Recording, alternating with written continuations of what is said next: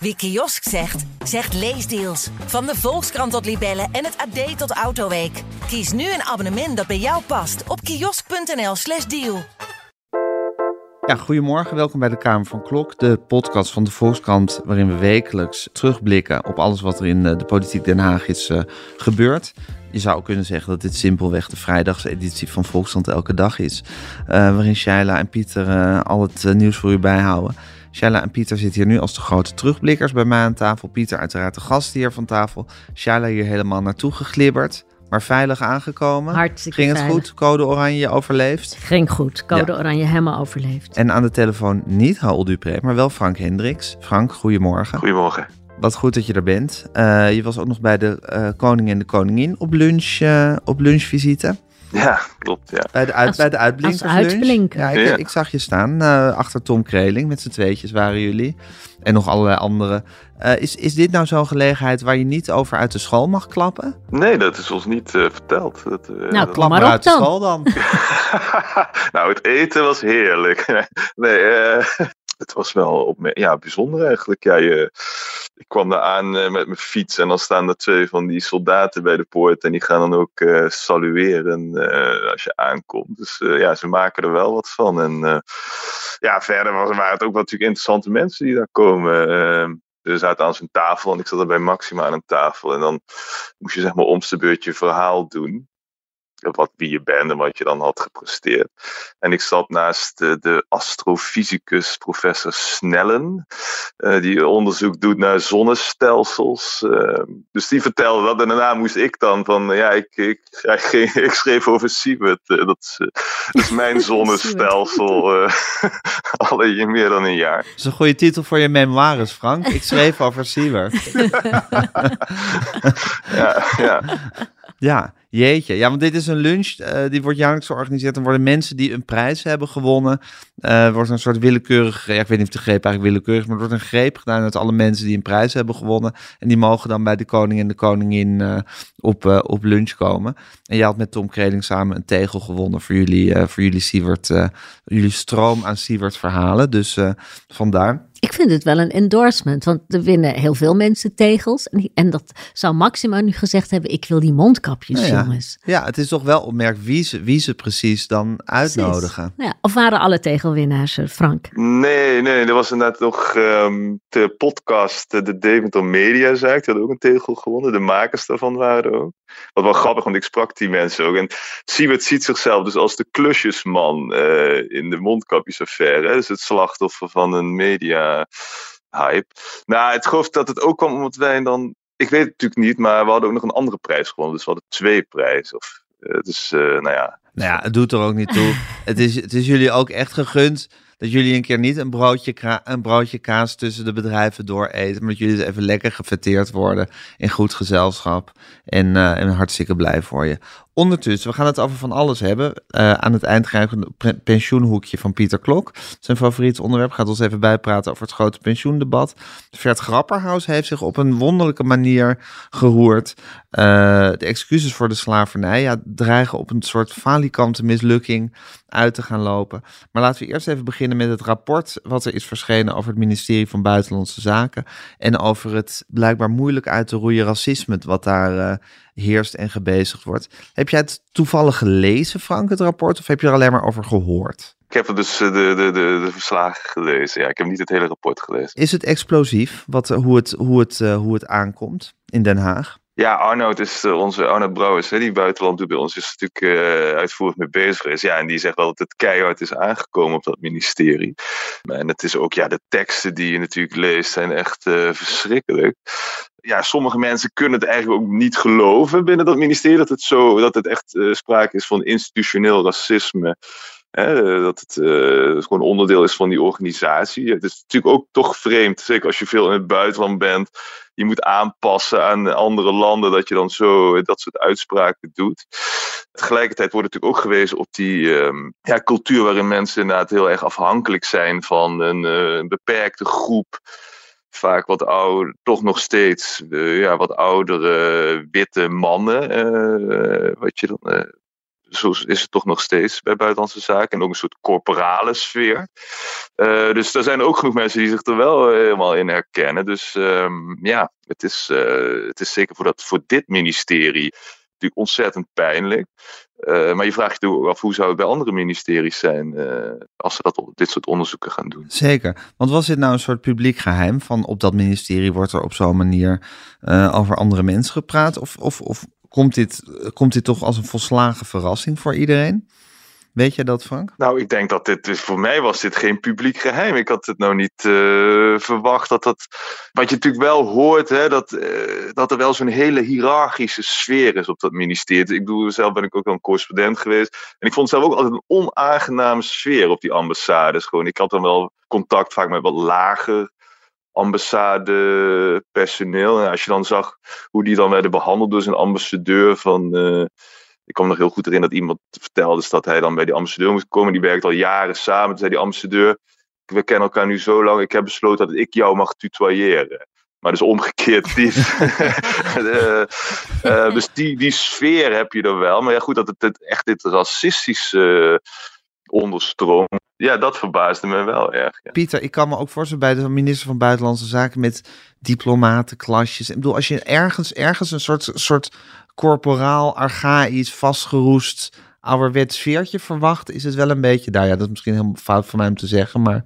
Nou ja, met ja. de mensen die ik gesproken heb, uh, die er inderdaad gewerkt hebben, die, die, die benoemen dat allemaal wel. Ja. ja. Dat, dat die organisatie toch in de vorige eeuw is blijven hangen. Ja. Uh, en, en, en daar... bijna de eer vorige eeuw misschien wel. ja, ja en ja. Ik, ik, denk dat dat ook het grootste probleem is. Want het probleem is niet, denk ik, dat er af en toe vreselijke dingen worden gezegd op uh, ambassades en op het ministerie, maar dat er niet tegen wordt opgetreden. En, en je treedt er pas tegen op als je je veilig voelt om je uit te spreken. En, en inderdaad, uh, de, de, de, de aard van buitenlandse zaken is dat je om de drie jaar ergens anders werkt. Ja. Dus als jij bijvoorbeeld uh, in de ambassade in Seoul werkt, en dan, ja, dan moet je zorgen dat je daarna ook een goede post krijgt. Dat ja. is een gevecht. En dan wil je op een prestigieuze post terechtkomen. En, en, dat wordt bepaald over hoeveel plusjes jij van jouw huidige ambassadeur krijgt. Dus het is niet echt een prikkel op het moment dat die ambassadeur iets doet wat niet kan, of er wordt ander gedrag vertoond wat niet kan. Er is niet een prikkel om daar melding van te maken. Dus die, die organisatie werkt dit denk ik wel in de hand. Eén uh, nuancering toch ook. Dit was een verkennende studie. Ja. Uh, waar ze 33 uh, mensen, mensen hebben uitgebreid hebben gesproken. Het is ook kwalitatief onderzoek. We weten niet zo goed hoe ze die mensen geselecteerd hebben. We weten ook niet zo goed waar het allemaal heeft plaatsgevonden. We weten ook niet in welke mate het heeft plaatsgevonden. Zijn het een paar rotte appels of is het echt iets wat, wat geregeld voorkomt? Dus dat vind ik wel lastig om er... Uh, nou ja, om dan een heel duidelijk oordeel aan Hoeveel te verbinden. waarde je eraan moet hebben. Ja, ja, dat vond ik ook een beetje onbevredigend van die, die secretaris-generaal biedt dan excuses aan. Maar dan denk ik, ja, maar waar, waarvoor precies? Uh, het, het, is helemaal niet zo duidelijk van waar is het ergst, op welke ambassades. Dus ik zou zeggen, ga het eerst ook nog even heel goed onderzoeken. Maar tegelijkertijd moet je naar die organisatie kijken. En je zag natuurlijk wel aan, als je de samenstelling van het korps bekijkt, wel daar een foto van in de krant. ja, ik bedoel krantenredacties zijn ook best wit en mannelijk, maar dat ambassadekorps, dat is wel heel wit en Ja, heel, heel level. mannelijk. Ja, en, en eh, ja, daar zie je toch ook wel dat, dat, dat het eh, niet bepaald een, een open organisatie is. Dat dat het hetzelfde type mensen boven komt drijven. Ja. Dat is meestal ook een slecht teken. Ja. Maar is dit een cultuur die je uit kan roeien dan, Shaila, denk je? Nee, wat er volgens mij aan de hand is, ik denk als je, dat je, als je in heel veel organisaties gaat prikken en 30 mensen interviewt, dat je zo'n rapportje kan maken. Wat volgens mij het, het, grote beeld is, is dat, eh, weet ik, 10, 20 jaar geleden werden dit soort opmerkingen ook gemaakt. Overal op allerlei werkvloeren, tegen vrouwen, tegen allerlei minderheden, van eh, gehandicapten tot, tot chronisch zieken, tot, eh, tot, tot mensen die niet blank zijn. En dat was heel lang, ehm, hield je dat probleem bij jezelf. Ja. Dat nam je mee naar huis en je dacht, het zal Ja. wel. En wat er is gebeurd, is dat er een nieuwe generatie eh, mensen op werkvloeren komt. Die denkt, ja, het is mijn probleem niet, het is jullie probleem. Het is het probleem van de organisatie. Dus die spreken zich uit. Dus die leggen dat ergens neer in een organisatie. Bij een vertrouwenspersoon, bij een, een langswandelende enquêteur. Dus het komt meer naar boven. Dus er is een, in, in zijn algemeenheid is er eh, ja, een nieuw soort cultuur cultuur ontstaan van we pikken dingen niet meer. Ja. Je hebt het gezien met Ja. MeToo, met, met vrouwen. Elke vrouw heeft wel een verhaal op werk- welke werkvloer dan ook. En je hebt het met mensen die niet noodzakelijkerwijs in de mal passen. Dus volgens mij kun je zo'n rapport overal maken. En wat bij buitenlandse zaken eh, ongetwijfeld meer meespeelt, is absoluut die corporate cultuur. Ik heb ooit gesolliciteerd voor het klasje. Ja, Toen het ik, eh, ja, zeker. Toen ik aan het afstuderen was. Ja. Ik had een heel slecht sollicitatiegesprek. Ik wist niks, dus ik was er meteen uitgeknikkerd. Maar ik deed, ik deed een richting, ik deed ontwikkelingseconomie, economie van ontwikkelingslanden. Ja. Dus dan had je, je kon bij een hulporganisatie gaan werken of je kon via buitenlandse zaken in de ontwikkelingssamenwerking terechtkomen. Dus een studiegenoot van mij had daar ook gesolliciteerd. Zij was heel goed. Zij heeft glansrijk eh, dat allemaal doorlopen. Die hele sollicitatieprocedure. Maar zij kreeg toen op een gegeven moment ook te horen: volgens mij pas jij niet bij ons. Zij was zo, weet je, geitenwolle sokken, sandalen, handen Ja, in de precies. aarde. Zij kwam van de landbouwuniversiteit.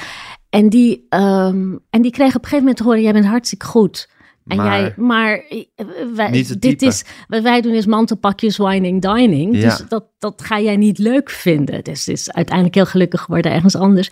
Dus er werd ook gerecruiteerd Precies. op een bepaald type. En Type. dat is toen, ik heb het over 35 jaar geleden. Ja. Dat is ongetwijfeld veranderd. Maar die mensen die toen zijn aangenomen zijn nu 50 plus. Die maken nu de cultuur uit, de smaak en de leiding uit van die organisatie. Dus het is vrij homogeen, denk ik, in, ehm, in opvattingen, in wereldbeeld. En dan ja, is, vind ik het niet zo raar dat je dan dit soort opmerkingen krijgt. Ik ben ook veel op ambassades geweest in buitenlanden. En dat is, ja, het is, het is toch een, een beetje bepaald sfeertje. ja, ja, Ja. ja. een beetje corporaal. En ik vind het niet zo schokkend dat je dan Nee, dit soort uitspraken krijgt. Ik las het, ik dacht, oh ja, ja, ja, tuurlijk. Zeker. Dacht ik maar het is, dan, het is dan toch ook wel weer iets goeds van deze tijd. Als ik dan toch ook iets goeds, een keertje iets goeds over deze tijd mag zeggen. Dat het dan nu in ieder geval aangekaart wordt. Dat er een onderzoek naar gedaan wordt. En dat er schande van wordt We leven in een fantastische tijd. Er Wat gaan allerlei luiken open. Eh, er, er is veel meer eh, mogelijk dan eh 10, 20 jaar geleden.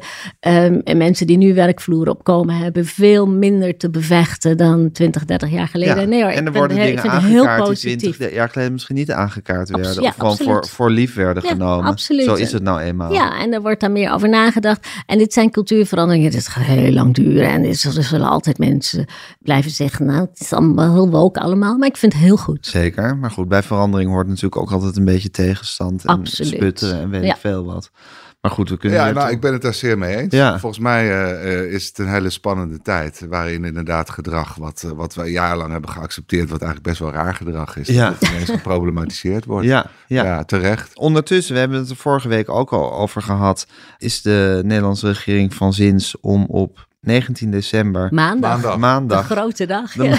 maandag de grote dag, excuses aan te bieden. Excuses maken mag je niet zeggen, want dat is een anglicisme, germanisme, weet ik veel. Excuses aan te bieden voor, eh, voor het slavernijverleden. Nou, jij hebt vorige week eh, heel treffend eh, gezegd, Shaila, dat eigenlijk die excuses nu bedorven zijn, dat ze niet meer spontaan zijn, want het is uitgelekt. Vervolgens is er commentaar. Dus eigenlijk het, het hele momentum waarop je gewoon in vrijheid gewoon kan zeggen: sorry voor wat er gebeurd is, is eigenlijk voor, voorbij. Eh, ja, het begint nu echt een soort, een soort moddergevecht eh, te worden inmiddels. Ja. Er is een kort geding geweest. ja, en ik begin ook steeds meer te snappen waarom het kabinet het graag stil had gehouden. Je hebt van de ene kant natuurlijk eh, de, de, de, de mensen die nu kort gedingen aanspannen omdat ze invloed willen uitoefenen op hoe die excuses worden aangeboden. Ongetwijfeld, weet je, ook begrijpelijk, ze hebben ongetwijfeld een punt. Maar je hebt ook de andere kant, je hebt ook de mensen die nu beginnen te ja, niet namens mij en hoezo Ja. en waarom dan. En daar is ook een enorme weerstand. En eh, hoe langer je dat laat voortduren, hoe, hoe meer telegrafen er gevuld kunnen worden met eh, waar gaat dit helemaal over en is dit wel namens mij? En dan kunnen steeds meer mensen erover gaan nadenken ehm, of ze het er wel of niet mee eens zijn. Dus ik, ik begin ook steeds beter te begrijpen waarom het kabinet dacht, we gaan dit niet eh, meteen heel erg aankondigen, Ja. maar het gewoon doen. Ja, en we gaan het misschien dan ook niet op de meest geëigende datum in juli doen. Maar we gaan het gewoon op een moment doen dat niemand het verwacht. Dan kan er niet zo'n Ja. aan, dan kan er niet zo'n aanloop zijn. Misschien. Ja, nou ja, een van de argumenten die gebruikt wordt is, eh, en ik moet daar nog over nadenken hoor, maar een van de argumenten is van ja, het is, er is nu politiek momentum voor. Er is een, een meerderheid, ook in de Kamers, die dat gewoon wel vindt en netjes vindt. Ja. En eh, er is eh, ook wel een beetje angst voor, straks hebben we die provinciale statenverkiezingen, dan verandert in elk geval de samenstelling van de Eerste Kamer. De smaak en, en, en het sentiment verandert misschien een beetje. Het wordt steeds weer barstiger politiek klimaat, waarbinnen je die excuses aanbiedt met steeds meer tegenstand en weerstand. Er is ook heel veel eh, weerstand. Dus dat zou ervoor pleiten om het zo snel mogelijk te doen. Ja. Ik weet niet hoe, hoe, hoe eigenlijk dit argument is. Ik kan me voorstellen dat er iets voor te zeggen is. Maar goed, er lag al, dat hebben we vorige week ook, ook allemaal al gezegd. Er lag al een rapport van een dialoogtafel. Dat, die is, dat is het rapport van vorig jaar. En daarvan is dit jaar op 1 juli gezegd, dan gaan we dit jaar nog een reactie opgeven. Ja, en een reactie kan niet anders zijn dan de eerste aanbeveling uit het rapport uitvoeren. En die eerste aanbeveling was, zo snel mogelijk excuses aan. Ja. Dus op zich, ehm, ja, hebben ze het volgens mij niet heel verkeerd gedaan. Maar goed, Sigrid Kaag is nu in Suriname om diplomatie te bedrijven. Dus, Ja, eh, wat stellen we ons daarbij voor, eh, Pieter? Nou, heel spannend. Want Ja. wat als Suriname zegt van ja, wij, wij doen niet mee. Of Ja. ja daar staat eh, eh, Frank Weerwind daar eh, maandag. eh, ik weet niet, misschien wel zonder publiek. Ik, ik ben heel benieuwd. De grote angst is natuurlijk dat, dat Rutte in Nederland voor een lege, dan wel witte zaal staat te spreken. Ja. Dat het wordt geboycott. Ja, Dat is natuurlijk wel heel pijnlijk. Want dan sta je excuses aan te bieden aan mensen. Ja, die aan wie je dat niet hoeft aan te bieden. Nee, Ja. en, en eh, ik ben heel benieuwd of ze dat gaan redden. Ik, eh, ik ben ook benieuwd hoe Suriname zich opstelt. Want eh, je, je proeft toch ook wel soms dat ze denken... nou eh, ja, geef dan ook maar flink veel geld. Want als je toch excuus aan moet ja, dan moet wel iets eh, bij komen of Zeker. tegenover staan. Boter bij de vis. En dat, dat, eh, ik weet niet of dat sentiment op de Antillen ook speelt. Maar dan wordt het wel ingewikkeld. Maar dan wordt het wel begrijpelijker misschien... dat de minister van Financiën die kant op is gegaan. Want dat was natuurlijk op zich best raar Ja, dat je de minister van Financiën stuurt. Ik, ik heb dat ook nog niet zo goed begrepen. Ja, Rutte had het druk, geloof ik, met Europa. Misschien is er deze al Dat top. En Ja, maar dus dan hebben we toch ook een minister van Buitenlandse Zaken, die, die misschien toch iets logischer is. een Die racist van buitenlandse zaken. Ik, dacht- ik, dacht, Ja, oh, oh.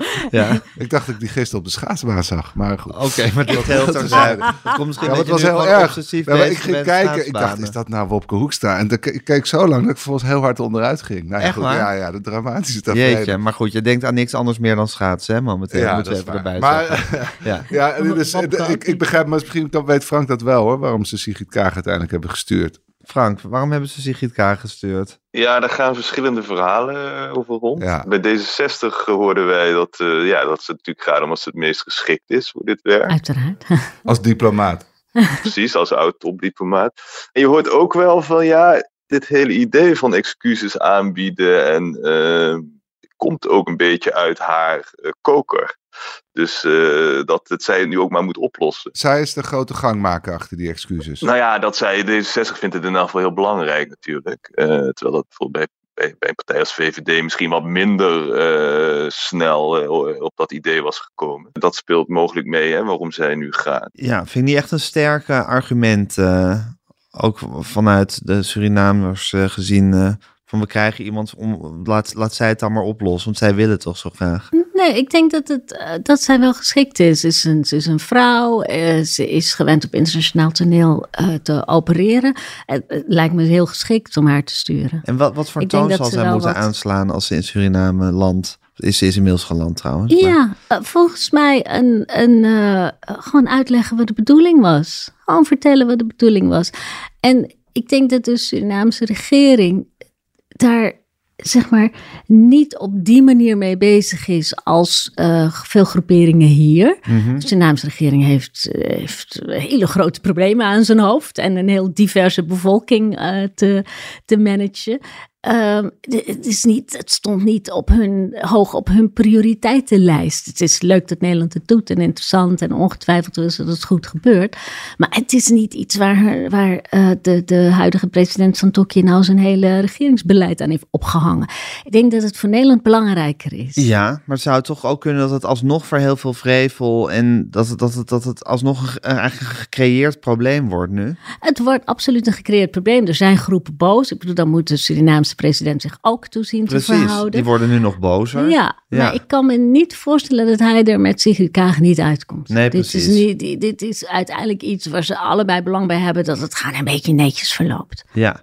En die, en die mensen die dat kort geding hebben aangespannen, of die organisaties, ja, gaan die nog eh, zand in de machine eh, gooien? Wat, wat ik onduidelijk vind is, er zijn ehm, op een gegeven moment buitengewoon veel stichtingen ontstaan die allemaal ehm, iets of iemand representeren of iets of iets, of iets vinden. Ja. En het is maar eigenlijk onduidelijk hoe groot die achterbannen zijn. Wie representeren Wie zij representeren ze Wij precies? kunnen nu ook een stichting oprichten, Ja. Gijs. Ja, we en hebben natuurlijk ook al een integriteitsbureau, dus We hebben- die kunnen ja, op precies. hetzelfde adres Maar een gewoon- integriteitsbureau kan Ja, ook het kan ook excuses gaan eisen.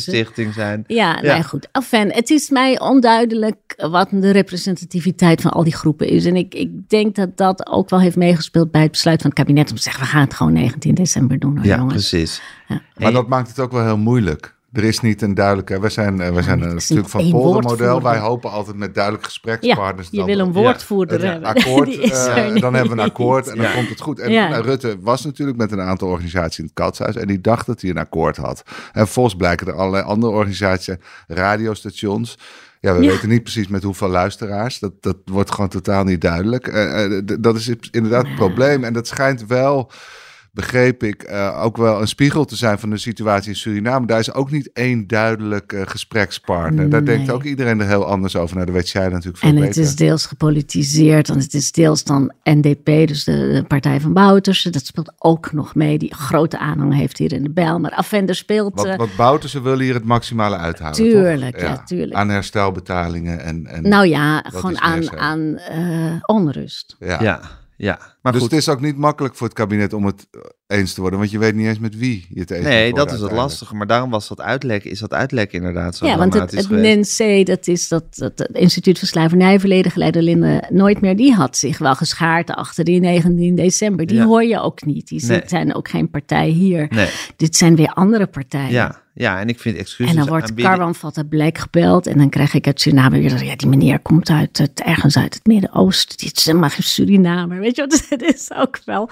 een beetje. Ja, fascinerende... Wie praat namens wie? Ja, dan hebben we ook nog Kathleen Ferrier. Die is, die is in principe was die ook mee, toch? Met de excuses. Maar er wordt ook niet door iedereen. eh, eh, ja, die wordt toch gewoon weer gezien als elitair dan, omdat ze de Ja. dochter is van de eerste premier. Die is van de UNESCO-commissie. Die leidt ze. Dus vanuit die hoedanigheid heeft ze daar natuurlijk ook wel een eh, opvatting over. En die probeert heel erg een beetje een soort midden te zoeken. Van nou ja, nou ja oké, goed. Misschien die negentiende niet, maar wel blij die excuses. Dus die is, die is een beetje aan het laveren. Ja, nou ja, dit is natuurlijk typisch een onderwerp dat inderdaad... Hier gaat nooit, nooit, nooit eensluidende overeenstemming over. Nie- Niemand gaat het hier ooit helemaal over eens worden.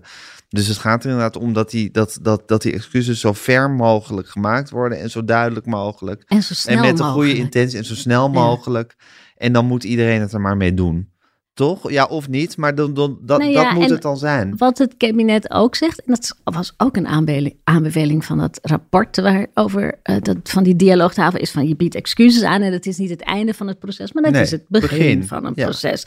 Daarna komt er dus, Precies. we gaan aan bewustwording doen, we gaan nog meer onderzoek Ja. doen indien noodzakelijk. Het Koninklijke Huis laat nu een onderzoek doen naar zijn eigen We koloniale museum verleden. maken. We gaan een, een slavernijmuseum, dus het is een begin van een traject van heling. Ja, Dus het is ook niet klaar dan. nee, precies. En excuses lijkt me bij uitstek iets wat je, niet, wat je niet kan onderhandelen van tevoren. Nou, eigenlijk wat jij voor, dat moet toch spontaan uit je hart komen. Ja, zodra je gaat onderhandelen, ehm, Ja, dan wordt is het een er verdrag. grond voor onvrede. Ja, Ja. en kun je er altijd nog wat van ja. vinden. Ja. Nou, wat gewoon vervelend is, dat het toch weer een enorm polariserende, polariserend onderwerp is geworden. Zeker. En eh, je hoopt toch dat we juist uiteindelijk tot een soort ja. En zoals jij dan net zegt, dan kan je er weer telegraaf eh, over vol schrijven. Vele telegrafen over vol schrijven. ja, Ja, en Mark Rutte heeft natuurlijk altijd de neiging om, om onderwerpen die polariserend zijn te mijden. Dan, dan is hij er even niet. Ja. Dus dat zie je volgens mij hier ook wel een klein beetje, toch Frank, of niet? Ja, hij komt er natuurlijk nu niet onderuit. En hij wil bovendien natuurlijk niet te veel zeggen over wat, eh, wat eh, dat betekenisvolle moment en wat hij allemaal dan gaat zeggen. Maar goed, vanmiddag is er weer een persconferentie, dus dan zal hij toch gevraagd worden over hoe dit zo eh, ja, toch uit de hand heeft kunnen lopen. ja, maar dat zal je dan misschien wel weer vakkundig uh, dood, doodmaken. Ja, hij zal zeggen dat, dat het helemaal niet aan de hand is gelopen. Dat er gewoon een goed gesprek nu is. En ja. dat het allemaal prima op, op de rails ligt, denk ik. Ja, nou goed. En dan komen die excuses. Dus we gaan het allemaal meemaken en we gaan het proces van heling volgen. Het is ja, toch wel fascinerend om te zien hoe dit zich ontwikkelt. Wat ook fascinerend is om te zien, is dat Vert Grapperhaus nog, uh, nog bestaat, uh, Shaila, alive and well. Ja. En uh, ja, hoe roert hij zich, onze voormalige minister van Justitie? nou ja, hij is heel lang stil geweest, maar hij heeft nu een groot interview gegeven aan de Christen-Democratische Verkenningen. Dat is het blad van het Wetenschappelijk Instituut van het CDA. En dat gaat heel lang over zijn geloof en, en, en grond uh, van zijn uh, christelijke politiek en zo. Dus dat is allemaal heel, uh, heel leuk en interessant. En dan, ja, met rode koontjes heb je dat, met rode oortjes heb je dat zitten lezen. Zeker. Ja. En dan gaat hij op een gegeven moment een beetje taxeren wat het CDA zelf wel en niet goed doet.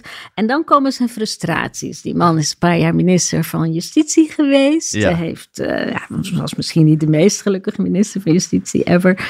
En dan gaat hij enorm uithalen naar de pers en dat Um, nou ja, hij, hij, heeft eigenlijk twee punten, of twee frustraties, twee dingen waar hij echt ja, nee, ontevreden over is. Het eerste is wat hij noemt een soort enorme hang naar openheid. Iedereen wil alles maar, maar weten en al die transparantie en er wordt van alles opgevraagd en dan wordt iedereen daar weer op afgerekend en dat voedt alleen maar het wantrouwen. Daar hangt hij heel erg op. Hij zit heel erg op het punt van hoe meer transparantie, hoe meer wantrouwen je eigenlijk voedt en we moeten daarmee ophouden en laten de overheid met rust. Ja. Dat was zijn eerste punt. En zijn tweede punt is dat de pers daar dus een hele uh, kwalijke rol in speelt, volgens hem. Want? Nou ja, dat de pers uh, uh, dingen uh, geen zelfreflectie heeft, de hele tijd fouten maakt, allemaal verkeerde dingen, ook onder meer ook over hem of over zijn beleid heeft opgeschreven. De media het wantrouwen helpen aanwakkeren daardoor, door hun enorme steeds maar weer vragen naar nieuwe documenten en, en die allemaal ook maar weer zomaar ongevraagd publiceren en daar dan ook nog commentaar op hebben. Nou ja, dat dat eigenlijk ook allemaal niet kan. Nou ja, Van, hij heeft volgens mij heeft hij zich buitengewoon geërgerd aan de pers in zijn periode. Ja. Frank, jij stuurde het op, dit stuk. Jij hebt het ook met rode oortjes zitten lezen. Nou ja, vooral eigenlijk omdat het past in iets wat je gewoon, wat, wat volgens mij echt een trend wordt ook in Den Haag. Uh, want deze klacht hoor je veel meer nu. Uh, en eigenlijk gisteren zag je dat ook. Ik weet niet of jullie dat nog hebben gezien bij Op1. Zaten de vier fractievoorzitters. Hè? En die hadden het er ook over eh, van de coalitiepartijen. De, constructivo's noemen ze zichzelf. Blijkbaar zo heet hun appgroepje. Zij hadden het erover, ja, de democratie ligt onder vuur. Hè? Wij worden, het wordt dag in dag uit op ons ingebeukt. Hè? Dus je ziet gewoon dat zij die macht, hè? wij controleren dan de macht natuurlijk als de pers. Maar die macht voelt zich ontzettend kwetsbaar. En uh, inderdaad onder vuur liggen. En ze, eh, ja, ze zien inderdaad ook de de media. Hè, eh, de pers daar, is daar een onderdeel van, van, van, eh, van die troepen die, die, die, die het vuur openen.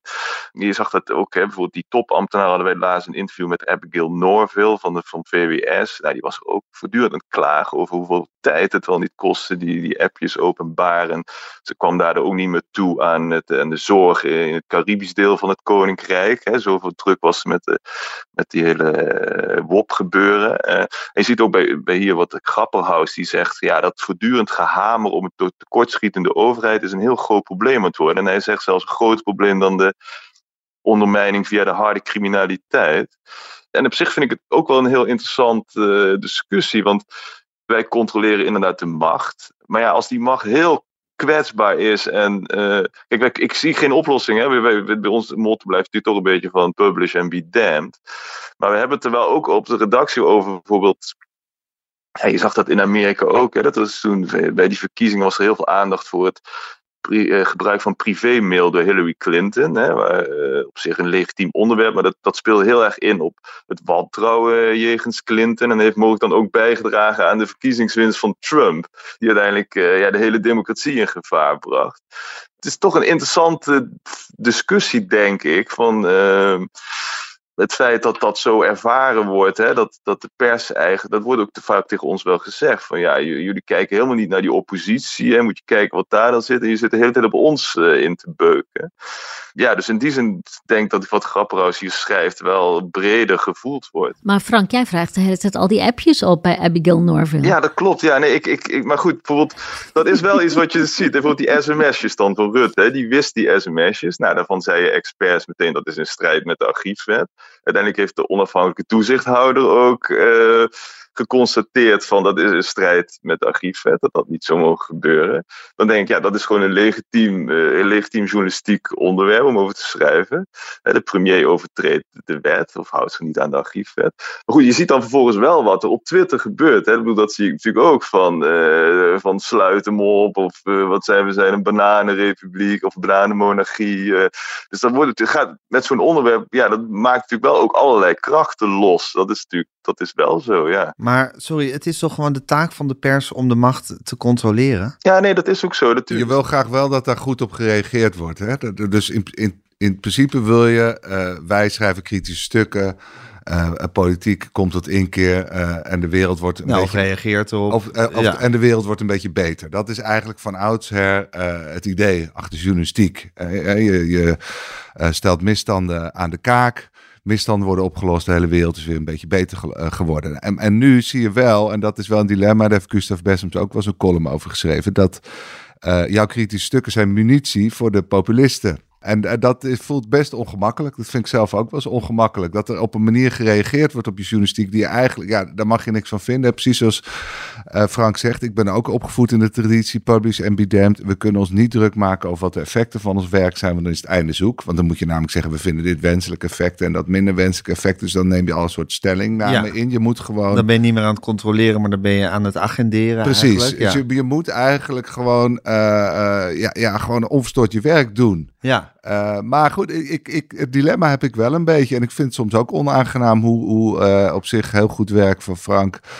en, uh, en Erik Verwiel dan wordt opgepikt. Dan denk ik, ja, maar dit is, niet, dit is niet de wezenlijke vraag, mensen, die hier ter discussie staat. De wezenlijke vraag is, hoeveel mogen wij weten over die communicatie? En moet de politie zich aan de wet houden? Dat zijn hele fundamentele vragen waar je volgens mij een heel goed debat over kunt hebben. Maar de wezenlijke vraag is niet, is Rutte een oplichter? Of, nee. uh, uh, en dat wordt, het wel, uh, van, dat, dat, dat wordt er wel van gemaakt en dat, dat is onaangenaam. Ja, ik krijg hier toch ook van... Maar- ik, ja, Nee, nee, nee, nee, Nou, dat ik een beetje de vibe krijg eh, van een andere CDA-politicus, Hugo de Jonge, die toen na dat ene debat zei van waarom worden we toch met zoveel wantrouwen tegemoet getreden Ja. door die Kamer. Worden, we doen hier eh, ons uiterste best dan gaan ze er maar vanuit wat ze van denken. Ja, dat is toch het wezen van de politicus, dat je gewoon moet accepteren dat je met wantrouwen bejegend wordt. Dat is toch de, een, een pijler van de democratie. Nee, dat zeker. Maar, Ja. eh, maar als, als leidinggever herken ik het zelfmedelijden wel. Hè? Want continu op de, het ligt gewoon continu op Ja, de loer. siertje, Pieter.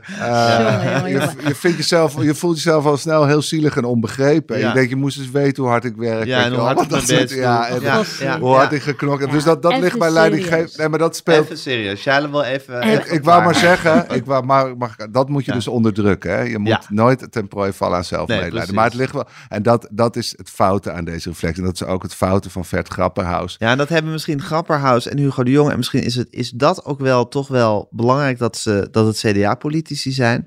Dat ze toch het gevoel hebben van we zijn. We, we, we zijn doen het goede. We doen het goede. We, zijn, we doen Even het. serieus, Oh, oh, Even even serieus.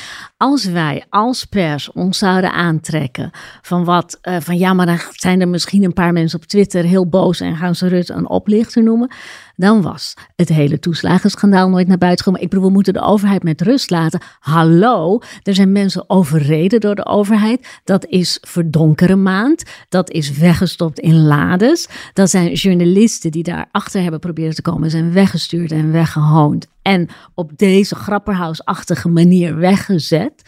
Uiteindelijk is dat uitgekomen. Er is een heel kabinet over afgetreden en er komt nog een hele parlementaire enquête over. Er zijn structureel dingen mis in de manier waarop we bestuurd worden, in de manier waarop deze overheid functioneert. We hebben parlementaire enquête Groningen gehad, waar het staatstoezicht op de mijnen, meneer Kokkelkoren, van de ene uitlegde hoe hij van de ene verbazing in de andere viel toen hij opkwam voor de veiligheid van de Groningers en hier op het ministerie gewoon nul op het request kreeg. Die spraken gewoon volledig uh, de nam na en, en het was totaal niet van belang of daar huizen op hoofden van mensen zouden vallen en of hun kinderen er nog wel veilig sliepen. Mhm. Dat is ook de overheid en dat is onze taak en onze taak is om dat te onthullen en als mensen daarmee aan de haal gaan, dan, dan, uh, dan, dan moet meneer Grapperhaus maar zelf een beetje normstellend gaan optreden dan, bij zijn Hoe kijk jij dan naar die Hillary Clinton-zaak, Shaila, waar die Frank net oppert? Van als inderdaad blijkt dat doordat de New York Times er heel erg op gehamerd heeft, dat zij privé-mails, uh, uh, die had ze nooit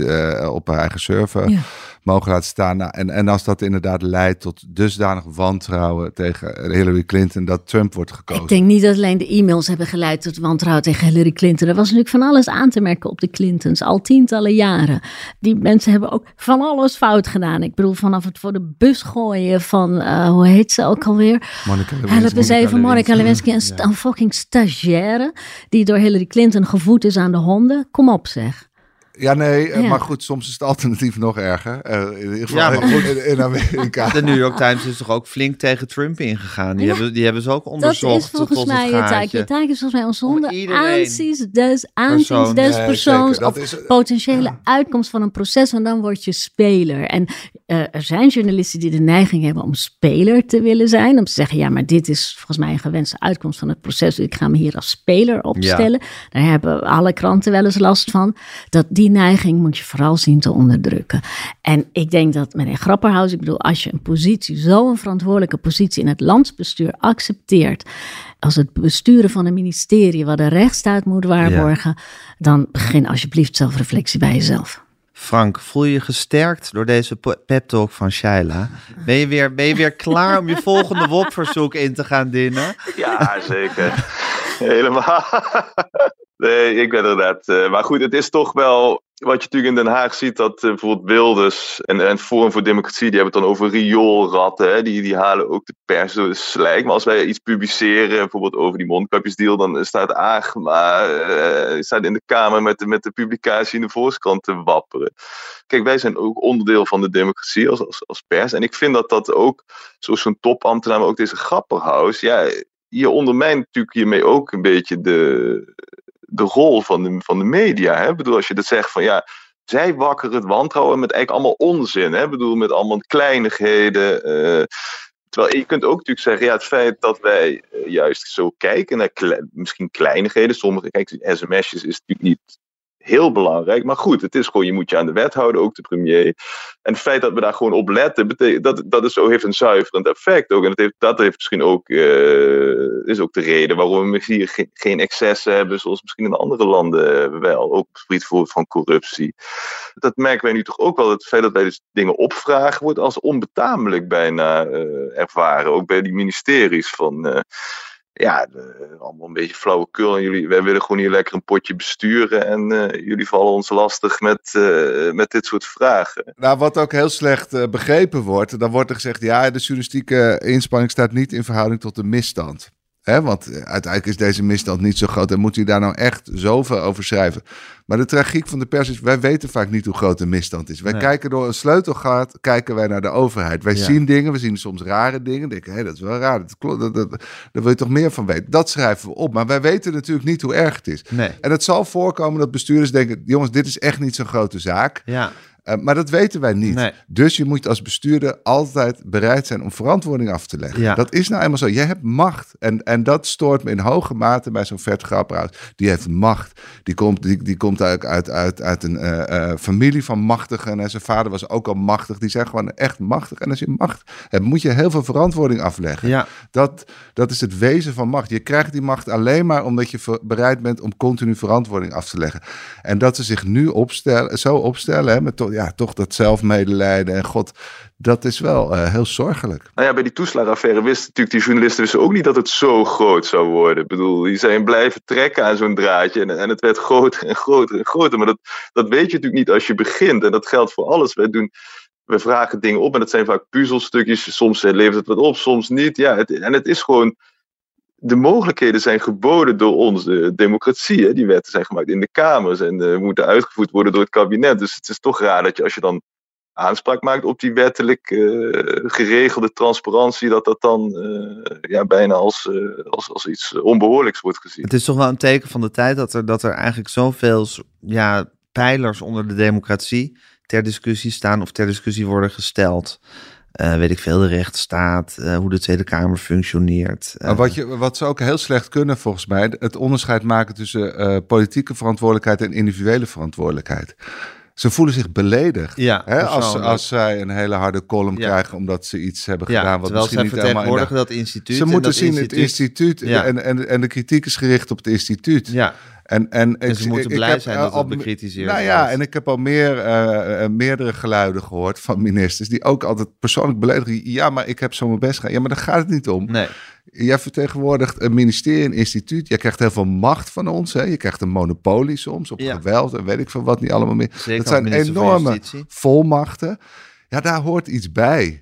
En ik, ja, dus nou goed, ik begon te zeggen dat ik het zelfmedelijden wel begrijp, maar het is natuurlijk volstrekt ongepast, Ja. dat zelfmedelijden. ja, eh, kan ik dat verschil duidelijk... Heerlijk eh, Ja, ja, Ik nee, uit nee, het ook verder-. We zijn het hier gelukkig aan tafel eens, dat is fijn. Maar het is toch goed om het af en toe eventjes, eh eventjes hardop Maar te het, zeggen. het, het is, het is wel het is een interessante beweging. Je ziet ook de correspondent gaat hier ook een beetje in mee in de denken. Het, het, het medium, het online platform De Correspondent. Die, die, ja, die, die, die, zien, die hebben het ook over onderzoekspopulisme. Hè, dus onderzoeksjournalistiek, dat, Ja. dat noemen ze onderzoekspopulisme. Populisme. Vanwege het feit dat blijkbaar populistische partijen ermee aan de haal gaan. Maar dat is toch wel zorgelijk hoor, dat Ja. dat zo wordt gekwalificeerd. Ja, oké. Nou, eh, duidelijk. Eh, praten we vast nog wel eens over verder. Dan tenslotte, Pieter, het eh, nieuwe pensioenakkoord. is er toch, is het er al definitief door? Het lijkt er door wel de Tweede op, ja. Kamer, ja. Het gaat om GroenLinks en de, P- en de PvdA. Ja. En, en eh, Pieter Omzicht werkt dus 14 uur per dag om het nog eh, tegen te houden. In zijn eentje, zo'n beetje.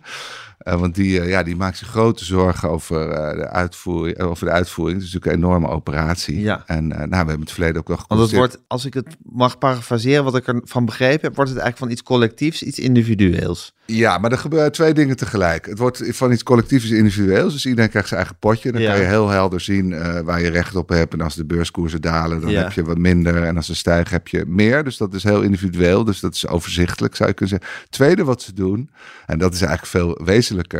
dat ze eh, eh, heel anders gaan berekenen hoe- op hoeveel pensioen je recht hebt. Nu wordt daarvoor gekeken naar de rekenrente. Hè? Dus als de rente hoog is, dan, eh, dan nemen de toekomstige verplichtingen af. Want dan kun je rekenen op een hoog rendement. Dus dan kunnen ze meer gaan uitkeren. Hè? Dat zie je nu gebeuren. De rente is hoog, dus ineens gaan de pensioenen met 15% omhoog. Dat was puur afhankelijk van de rente. Vrij rare, kun- kunstmatige constructie in mijn ogen. Straks wordt het gewoon afhankelijk van het rendement op de beurzen. Ja, en dan krijg je gewoon meer. DNB heeft deze week uitgerekend eh, wat het eh, effect is voor iedereen, dit nieuwe stelsel. Dat, dat iedereen meer krijgt. En dat vind ik heel raar, want ik denk, jongens, geld groeit niet. Ik bedoel, Nee. het is gewoon dezelfde hoeveelheid Ja. geld. Die gaan we misschien net iets anders, anders verdedigen. Maar het is heel raar dat, dat iedereen meer krijgt. Ja. Want het kan helemaal niet. Ja. Dan, dan moet er ook ergens iets minder zijn. En dat kan zijn dat je eh, toch meer risico's loopt, die je misschien nu niet ziet. Of het kan toch zijn dat er uiteindelijk sommige groepen minder krijgen. Maar geld, het, het kan niet zijn als je iets herverdeelt dat er ineens meer geld is. Ja, dat, ik weet niet of jij dat thuis wel eens hebt geprobeerd, maar dat, zo werkt dat niet. Maar DNB heeft dat wel heel pontificaal ge- geconcludeerd. Iedereen krijgt meer. Ja, dat is, dat, dan kan niemand meer tegen zijn. Nee. Dus eh, PvdA GroenLinks, en die zeggen, nou ja, in godsnaam, niemand begrijpt het natuurlijk helemaal, dit stelsel. Als het te mooi is om waar te zijn, is het meestal te mooi om waar te zijn. Ja, dus ik, maak me nog steeds wel zorgen om, om twee redenen. Dat ik denk, rekenen we onszelf niet rijk, want het kan niet zo zijn dat iedereen meer krijgt. Ja. Dan, krijgt dan moet ook iemand minder En kunnen, we, krijgen. en, kunnen, we En die, twee, kunnen we die hele omslag gaan die maken? hele Wordt dat operatie. geen gigantische chaos? Ja, een bureaucratische, ja, een bureaucratisch monstrum. Dus ik, ik ben nog steeds wel heel bezorgd. je bent nog steeds heel bezorgd. hey, en stel, het gaat nou door, hè, eh, allemaal. Wanneer gaat, als, als het nou echt ontspoort, wanneer weten we dat? Ga, is dat dan iets wat in de lopende jaren, in de komende jaren sluipenderwijs zich zal openbaren?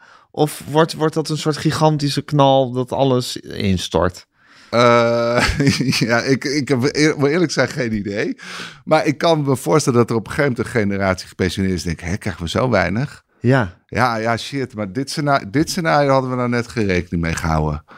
Ik, dat er een ongelukkig scenario is. Ja, wat, wat nu niet een idee, wat nu niet in B was. Kijk, ze zeggen dat ze werkelijk alle scenario's er doorheen hebben gehaald hè, door het model. En in, in bijna alle scenario's uh, gaat iedereen erop vooruit. Ja, ja, ik, nou ja.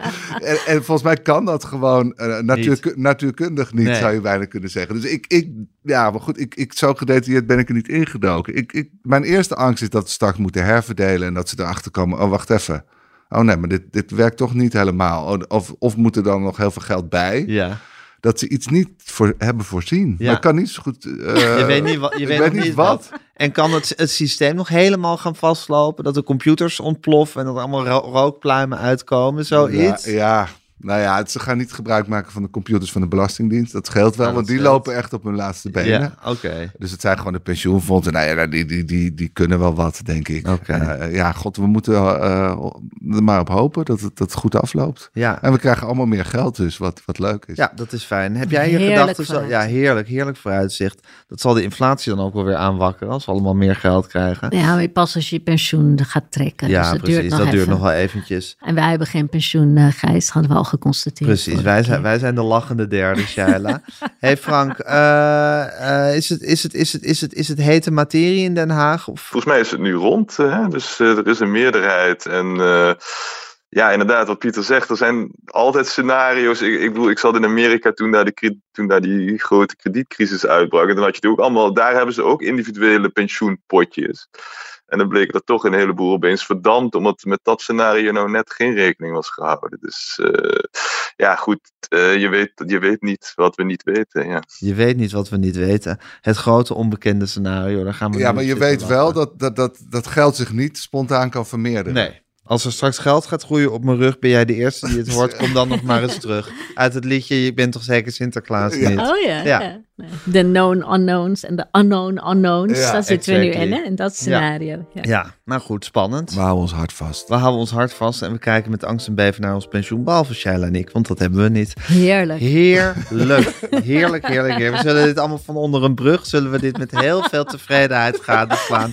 Hoe iedereen uh, ook geen pensioen blijft te hebben. Oké, okay, nou, dit was de Kamer van Klok. Pieter, dankjewel voor je gastvrijheid. Shaila, bedankt dat je hierheen geglibberd bent over, uh, over Code Oranje. Met Frank, plezier. wat fijn dat je, dat, je, dat je Raoul hebt vervangen. Dat heb je zeer vaardig gedaan. Uh, volgende week hebben we de laatste voor het reces. Dan zitten we hier met, denk ik, met oliebollen en champagne. En tegen luisteraars zeg ik, abonneer je op deze podcast op alle mogelijke manieren. Volkskrant elke dag. Uh, stuur ons een mailtje als je er zin in hebt. Podcasts.volkskrant.nl Geef ons lekker veel sterretjes. Maar vooral, luister volgende week weer. Tot dan.